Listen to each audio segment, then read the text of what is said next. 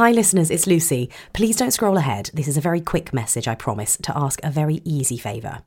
At the end of each episode, as the credits roll, you'll hear a request from us to rate and review the show. Now, for those of you that are awesome podcast listeners rather than podcast makers, you might actually have no idea what a huge difference those things make. A significant factor in the visibility of a podcast on almost all listening platforms is down to the number and quality of ratings and subscriptions. So, if you are one of our dedicated listeners, hi, I know some of you as far away as Australia, so thanks. If you're currently not driving your car or changing a baby's nappy, can you please just look down at your phone right now as I'm talking and hit subscribe and five star rating? Both of them are on the homepage of the show and they are both only a one click job. But oh my god, what a lot of joy and gratitude I would feel at those one clicks. It makes such a difference to the show's potential to keep going. Now, enjoy the episode and thanks for listening.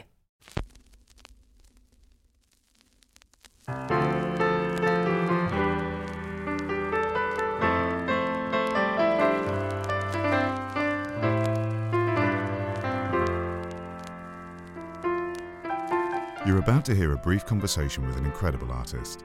Part autobiographical journey, part literary analysis, and part late night chat in the theatre bar. This is Hear Me Out. And I'm your host, Lucy Eaton. Please welcome to the stage David Mumeni. It is approaching Christmas. Dave, you are my Christmas episode. I am honoured. I feel like the fairy on top of the tree, or the star on top of the eh, tree. It, well, exactly. That's always how I've thought of you as the fairy on top of the tree. Dave, so much to chat about. First of all, I would like to say I have wanted you to come on this show since day one, episode one, when I scribbled down a list of potential guests. I was like, I want to get Mumeni on because I hugely respect and love you just uh, as a person, but I am so in awe of what you're doing in the industry with Open Thanks Door. And for people listening who don't know what Open Door is, don't you worry, we're going to talk about it. But I just think it's so amazing, and I've been uh, totally enthralled by it, and I just think you're doing such a good thing, and it's clearly so needed because the results you're getting are incredible for the actors that you're working with. So before we even launch into the speech, can you explain a little bit about what Open Door is so people who don't know it know why I just think you're one of the best people? That's, that's my Christmas present. Uh, Open Door supports young people from uh, low income backgrounds who don't have the financial support or resources to apply for the UK's leading drama schools. So um, we pay for their travel, they get free auditions to the schools. Um, they uh, get one-on-one tutoring on their speeches, uh, like f- up to 15 hours over the whole sort of process. There's sort of skill-based and creative workshops that take take place bi-weekly um, and that could be like movement and voice or um, acting obviously or people coming in talking to them um, they get a buddy each someone who's perhaps from a similar background to them who's you know gone through the drama school process um, who's an actor that they get to speak to and just have a ha- have an extra ear they go to the theatre for free so they go to the you know, National, Donmar, all these places for free. And where they do all their work is in those buildings. So they sort of, um, They feel a sense of belonging. yeah, less intimidating and that, that those buildings are for them. And so that's a, that's a big part of it as well, really. I think that it's so remarkable because to absolutely hold my hand up, I can speak to this from the position of definitely being someone who has had a very privileged life, and I had a very privileged entry into this industry in that I was at a university where lots of people went to drama school mm. afterwards. So I had lots of people to talk to. And I definitely felt, I guess this is one of the big things we're trying to combat in the industry at the moment. I felt there was a place for me in it. And that's the problem, I think, is these people who don't feel there's a place for them when actually there is and there must be. But I remember being at university and applying for drama schools, and I applied for LAMDA, RADA, and Guildhall first. And I got rejected from all of them without a recall. Hmm. And I remember being quite like, oh, quelle surprise. I didn't, didn't expect that to happen. And at the time, there was a professional director called Charlie Westenra who was doing a show at our university because I was in that insanely privileged position. And I remember she sat me down and was like, You haven't got into any of those drama schools because you're picking the wrong speeches. And she handpicked two speeches for me, directed me in them, and then I ended up reapplying to LAMDA in the same year and getting offered a place. So I think I, from the privileged position, I can see how essential it is that if some people in the world are getting that opportunity, everyone needs to be getting that opportunity. Yeah, and access to someone like that director that you spoke to, that you, could spend 10 minutes with someone and completely change what they end up doing for their auditions and those speeches. And, you know, it's getting worse and worse in education in terms of access to sort of drama and, and, and the arts. Mm. And, and so, you know, in some schools, you've got the PE teacher who's doing it in rotation with humanities and PE and drama. And so sometimes someone's first sort of. Um, or if anyone decides that after 18 that they want to after school that they want to become actors or, or work behind the scenes where, where do you go that's um, yeah. i mean london there's a lot more but where do you go so yes the finances of it but also that other stuff that i guess cultural capital mm. the sort of just knowledge yeah because it's all just so mis you know it's sort of demystifying it and that it's all this sort of if i do this or this or this i'll get in and you just think oh i've heard of my at school we did Harold Pinter, so I'll do a Harold Pinter speech, you know, and I'll play that forty-year-old man that I did in the thing. You know, you just don't know that like, oh, I should play something that sounds like me that I connect to and that could come out of my mouth. You know, so yeah, absolutely, hundred percent. I was going to say when you said about you know being in a more privileged position and feeling like, oh yeah, why couldn't I get in? And that was it, really. Like I used to sit on the auditions for National Youth Theatre, mm. and the sort of um, well, generally the sort of privately educated people would come in and there was just a beautiful confidence to them, mm. which wasn't cocky or arrogant or nothing like that. Just of like, oh yeah, I want to be an actor, and um, so here I am, which was so different to the mindset that those that you know generally didn't have that, um, or from a say a lower social economic background would come in and going, you know, really shy, imposter syndrome, mm. and so it's just balancing that out really. So there's sort of there's an equity between them and their peers when they're they're auditioning, and so it hopefully it becomes just about talent rather than anything else. And I think also what's so clever about what you're doing is that you are making huge changes to the way our industry works from the from the starting point. And I think there's a shortcut that's trying to be made at the moment in the industry where you know we're just making an effort to make casts more diverse in terms of race, class, gender, but in a way that's not the most pressing place to make the change, you know, because just sort of shoehorning numbers or ratios into casts, which I know happens in our industry, you know, there will be almost a contractual thing that's like mm. this cast has to have 50% this, 50% that, you know, that is sort of not solving the problem. It's like it, the problem's got to be solved right at the beginning, which is why Open Door is so amazing because what you're doing is you're getting it to a place where we won't need to state in advance that a cast needs to be more representative of the whole population because the pool of actors you're looking at will be more representative of the whole population. Exactly, the pool. We still want to make that pool big for them to choose from. When did you start Open Door? How long has it been?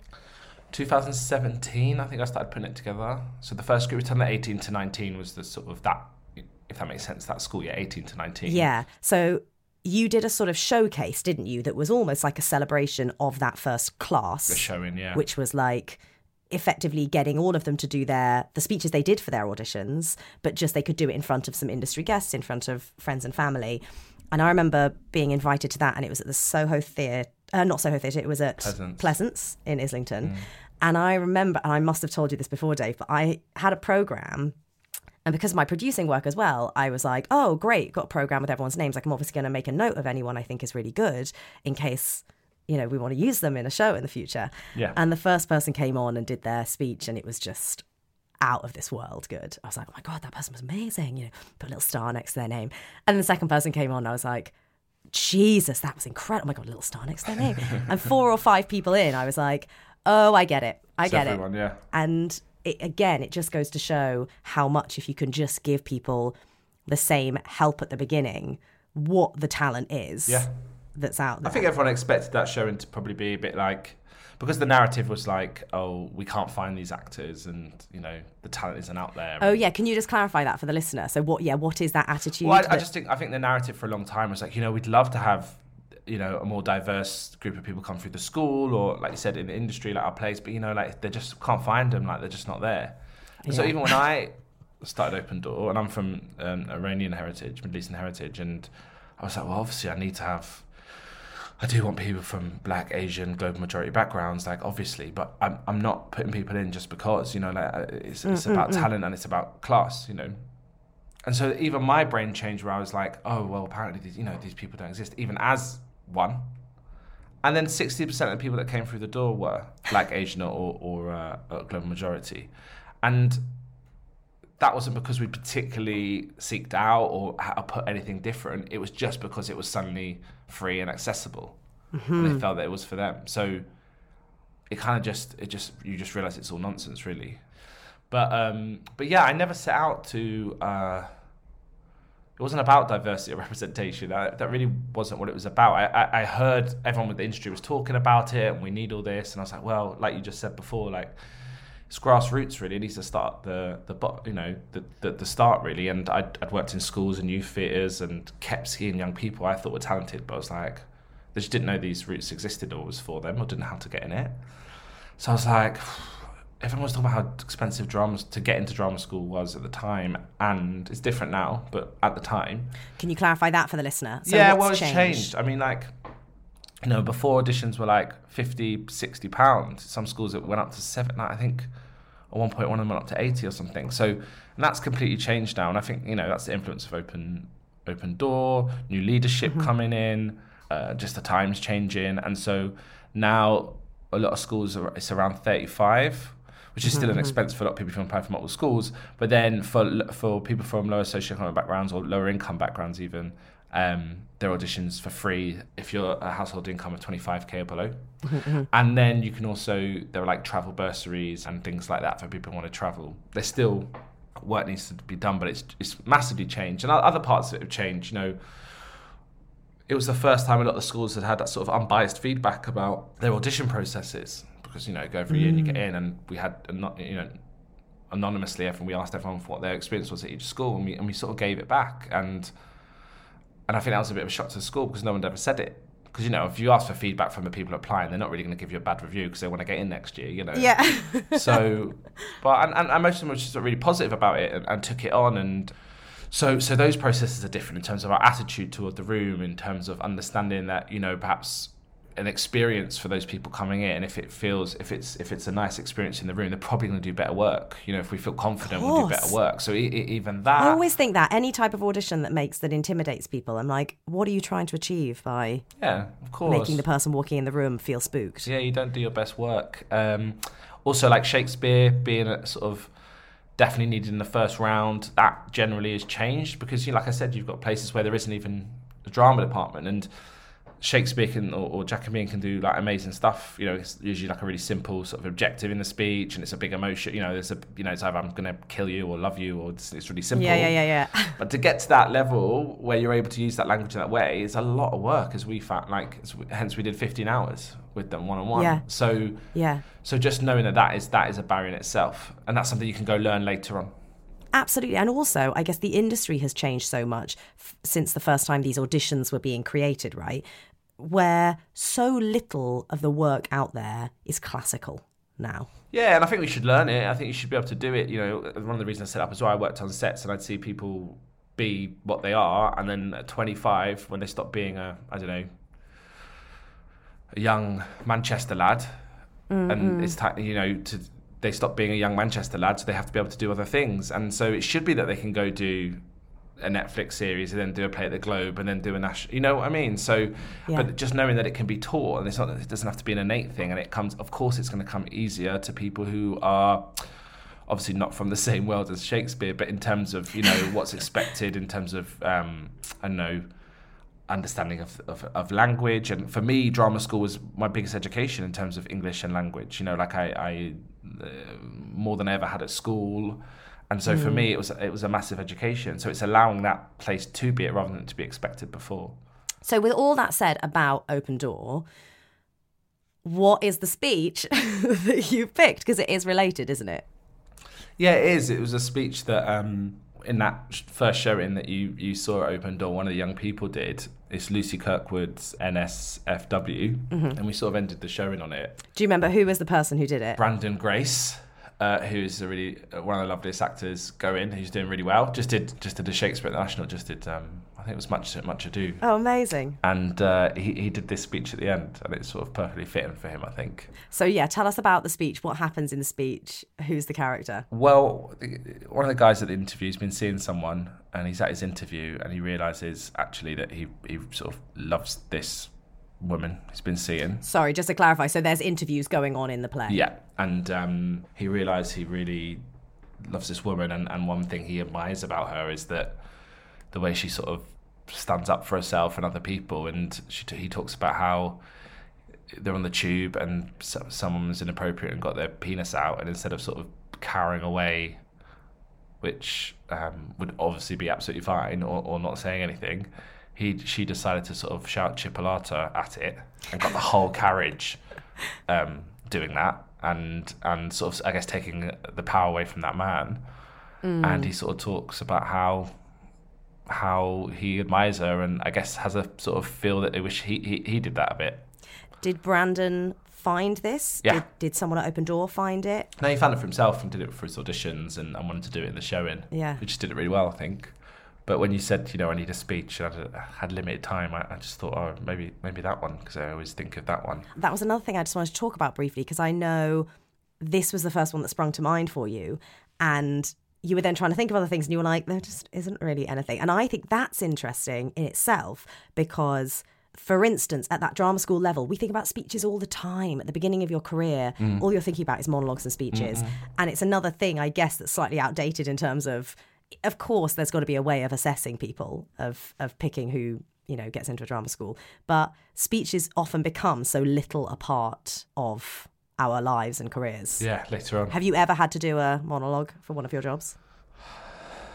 I think I think when I had to do a I I did a play with Cheek by Jowl and I had to do a, a classic monologue and I just I just I just did the one I got in for drama school. It was um oh it's called Cymbeline. It's from Cymbeline. That's it. There was this play at the National that I wanted to go up for. I thought it was going to be had like a massive director, great, amazing, like very well known writer. It was going to be on the mm. I think it was on the Olivier. And you know, it, it had a Rihanna tune in it. It was about protest, and there was this character of Iranian heritage. I was like, God, this is this is this is going to be amazing. This is my dream job. I'm going to get it. Did a recall and then didn't get it, and I was really like disappointed because you haven't done a play before. And then literally a week later, then I had an audition for Cheek by Jowl, and I had to just go in and do a monologue. And then I met my mate, literally like it was near Holloway Road. Met my mate on Holloway Road, and then got a call that I had the job. Then I knew I was That's going on this so like amazing tour. Like I'd never had a, a, a yes so quickly. I mean, literally it was uh, 45 minutes later. And then I went to like New York and Sydney and in Paris and the Barbican and Madrid. And it was, I met one of my best mates and who's now my best mate. And um, so yeah, that time it did, I did do it and did work out. But apart from that, you're right. You never, you never do it. But again, isn't that? It's like my comment right at the start about drama school auditions, and I got rejected with no recall, and then I got accepted, not on waiting list or anything, within the same year because of a difference in speech, because of probably a difference of person in the room. And you have that experience where you get rejected from a job because apparently you've just not done a play before, and then within two weeks you're accepted within two minutes. It's like it sort of sums up the mania of this industry. Yeah, and it was like I thought that was going to be the biggest play, and that ended up being like a one-star reviewed play, like like which you don't even get anymore. I feel like you just don't get one-star reviewed plays anymore. Like Yeah, Thar, and then with the one with Cheek Jowl, it was like the best play they'd done in ages, and I got to go around the world, and you know, so it was like it was a nice sort of like it always reminds you like if you get if you get a no or, or it doesn't work out, like oh something probably is coming. Yeah, and it is rare that the things you think are going to be huge are the things that are huge. Yes, yes, yeah, hundred percent. I mean, BBC job that I was like final, you know, whoever Yeah. rounds or whatever. It was like you know, detective, and it was supposed to be like modern, and it's like this guy from Iranian heritage, this guy from anyway. And I thought, God, whoever gets that, their career's gonna go. And and it just it just doesn't work out like that. And whereas like I was in the second series of Stath, Oh yeah, Let's Flats, and that's done more for me than pretty much I think anything I've ever been in. And I just feel sort of lucky that I was a, a, a part of that. yeah. It, it, it's probably done more for me than something I've been a regular in. You know, like you just don't know what it is. There's no formula. You Because could, you don't know what's going to be a hit, basically. yeah, and you get a lot of young actors like in terms of like you know through Open Door. I, I meet more and more and. It was like, oh, it's a Netflix show, and you're like, there's so many Netflix shows now. Like, you know what's going to be a hit, what's not. There's no formula to it, and um, you just got, I guess, just keep doing a good job, and Take the work you're given to a certain extent, as long as you yeah, believe in it. them, one of them might do well. Yeah, absolutely. You mentioned a couple of times in our chat that you were going for a job and you were excited to get it because it was someone of Iranian heritage. To what extent do you find a lot of the stuff you go up for that is marked in the character description? You that's a character trait they want him to be from the Middle East. Yeah, yeah. it's changed. I mean, it's, sort of interesting, and a lot of people from, you know, my heritage or mixed heritage of mine sort of feel this sometimes that sort of overlooked sometimes in terms of the talk about diversity and representation, and and, I'd say for people from Middle Eastern and North African heritage, not not that much has changed really. Mm. The the only time generally you'll see people is when they're refugee or they're victims or perpetrators of sort of stuff, and so there hasn't really been a shift. Um, as much as I think there has been, but not as much as we I think everyone would like. Um, well, early on, it was very clear that like when the industry was a sort of different way, you were sort of pigeonholed like that, and so you'd only go up for certain parts, and they tend to be like you know victims or perpetrators or stuff or the Yeah. funny Leeson guy. And then when the shift happened, which is about sort of five six years ago, and, and and a bit before then, it started to change. Then it would be sort of nondescript. But um, for me, I, I guess I'm quite fortunate that I sort of have a career that's such a range of stuff that it isn't it, isn't. So I'll, I'll I will get a mix. I, I wouldn't say it's a majority that. I think I get excited when it is sometimes because I don't often get to play it. Yeah, so when the character does reflect yourself. you, you sort of gone back you know back in the day you might be like oh all I'm doing is playing these kind of parts. And um, although I never did I, I just just didn't work out that way. And I can talk in a second why I think that might be but I think as you get older you're like no I do want to represent I do like to embody yeah that. because yeah, and present that. I know it, and and I think it's important in these times where we're like you know invading countries, and uh, I say you know Muslims around the world are being persecuted all the time, and countries are being invaded, and the more we can sort of humanize people from that region. I mean, that's what was amazing about the because of controversies. I didn't really watch the World Cup. I just it sort of put a bit of a t- tainted Yeah, it a bit taste. for me. Yeah, um, and, Yeah. I sort of was a bit really conflicted. But the you know the story of the Moroccan team is was really amazing. Mm-hmm. And, it, and I think it meant so so much to that part of the world. Uh, uh being an African country and Arabs and and Muslims, it, it, it gave hope. Mm. All we know of the Middle East is we don't see a lot of positive things. So something No. that's positive and human and as simple as football, and people just celebrating, is pretty amazing. So yeah, I- I mean, I don't know how interesting this is, but I was going to say that like being mixed raced. My mum's from the Isle of Wight. My dad's Iranian. Like, and I, I think a lot of mixed people can relate to this. You, you sort of feel like you don't belong to any one, or you feel embarrassed to claim one because you're not full it, or you know that that's your heritage. And I went on a right full journey with it, and now I sort of really sort of own it and. As in, you own the mixed, the mixed race part Well, and just sort of take on the Middle Eastern part of me. Right, That, oh, really okay, that part. okay. You know, English stuff came for free, really, and and I was born here, raised here. My mum's English. My dad's was always at work. I don't speak Farsi, like.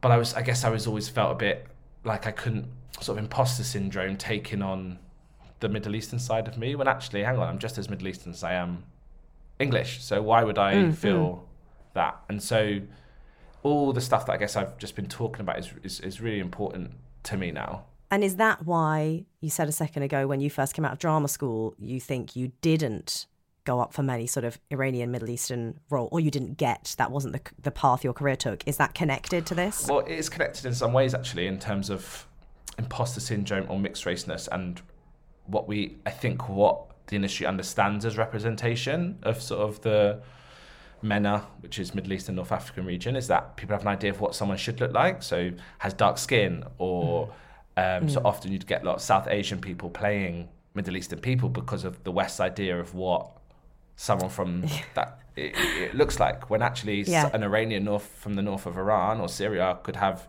your complexion or mine. yes. And so it's it's so for me, I mean, I literally someone said you're too smiley to play a terrorist. Actually, someone said once, but but but it. I mean, to be fair, that's not that bad. But I will tell You're like, I'll take it. I'm smiley. I'm a happy Yeah. guy. there you go, exactly. But yeah, but, but I think people's like like Iranian to Iranians, I look very Iranian. right. Another Middle Eastern will tell me I'm Iranian, but I think the English industry wouldn't necessarily say I was I looked Iranian. Does that make sense? That's oh, and how absurd. It was wild. Like that's yeah. hilarious. It's really wild. But they would say a South Asian, someone from South Asia might, uh, you know, Pakistani, Bengali, India, Sri Lankan, or, and it still happens. But the worst one was I, I went up for a part in a pilot for a sitcom that then got made, and I was playing the husband of, of one of the, the, the leads, who was going to be a regular. Went in, did the audition, went well. They said, "think it's going to go your way." waiting for the offer. Then a couple of days later, it was like, I think they want to bring you in again. Okay, cool. Mm, they're now still looking for other people. And it got Oh, worse and I worse. And. I, I think I was going on holiday or had another job. And I said, look, this is it's happening. And the cast director just copy and pasted what had come from the commissioners saying, we want Carson to look for someone who's more obviously BAME, is the term they use, yeah, who's more obviously BAME.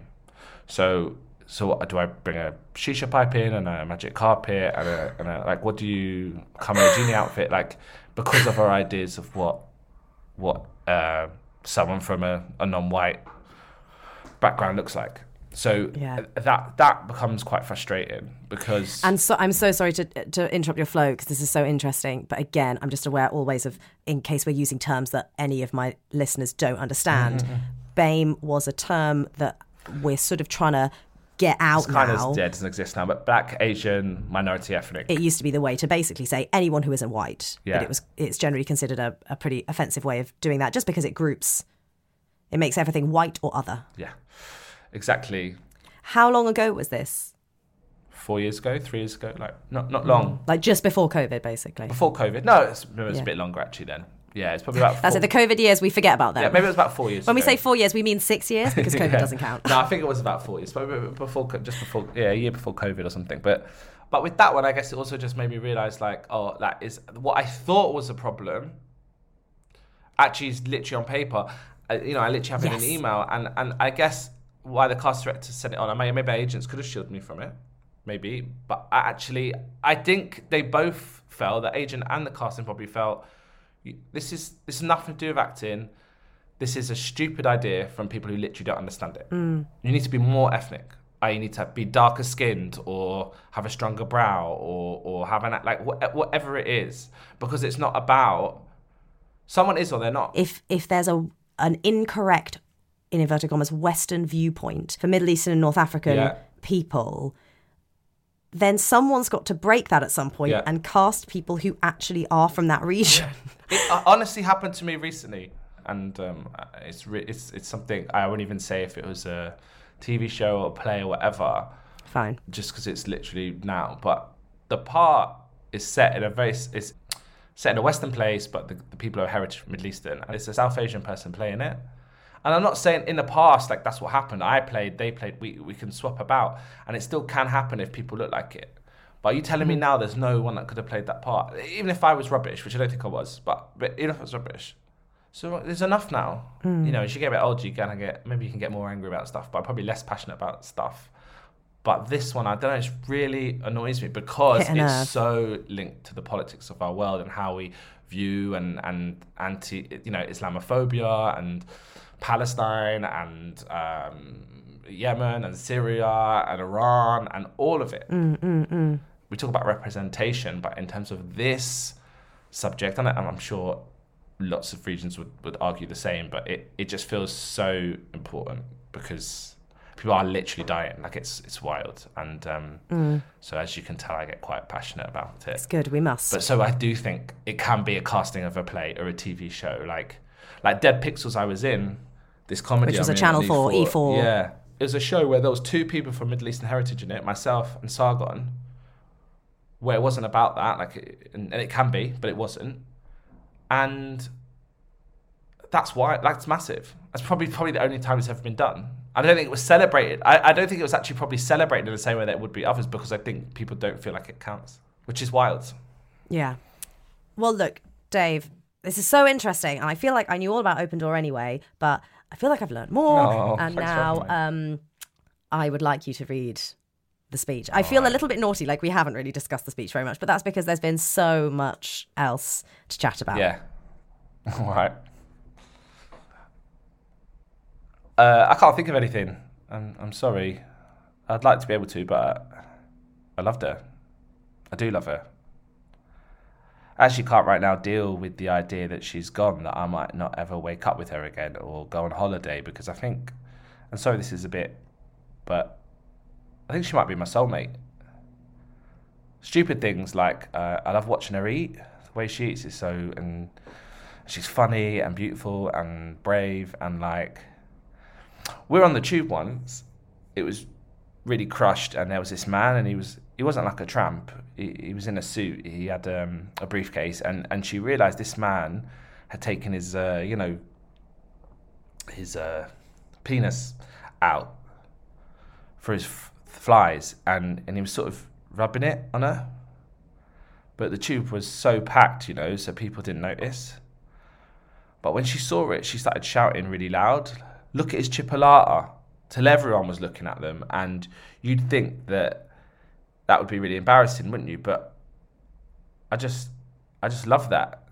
She's just fearless, and what happened is the whole tube together started chanting at him. We're all chanting at this man, Chipolata, Chipolata, and I thought, I actually feel part of something, you know? For the first time in my life, I feel like I'm part of something, like we people together can change things. People can stand up and stop shit things because that's what it was like when I was with her. I felt connected to the world and all the things the world could be if we were just better versions of ourselves. So it's like the better world was sort of a shared space that existed in both our heads. So there was like a world that we lived in together and that we'd helped to make, and it was just for us. It was our secret. We had a secret and we lived together and and that's it really. I just really love her. It's so cool. And I love in contemporary writing when people write very realistically. It's nice as an actor, isn't it, to sort of do those bits because you feel like you're doing proper truthful acting. I mean, it's, just Yeah, it's just naturalism, but but you feel like you're doing it.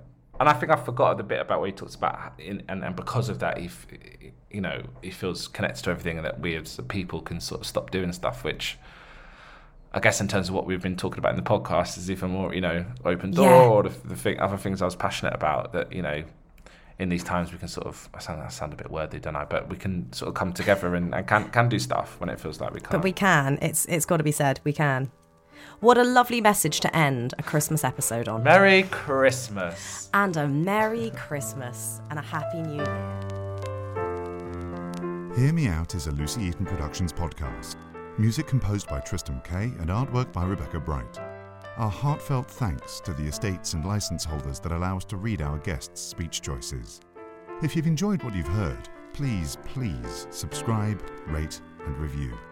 You can follow us on social media at Pod Hear Me Out and enjoy visual clips of the interviews on our YouTube channel. Finally, if you would like to support Hear Me Out, go ahead and click the Patreon link at the bottom of the episode bios.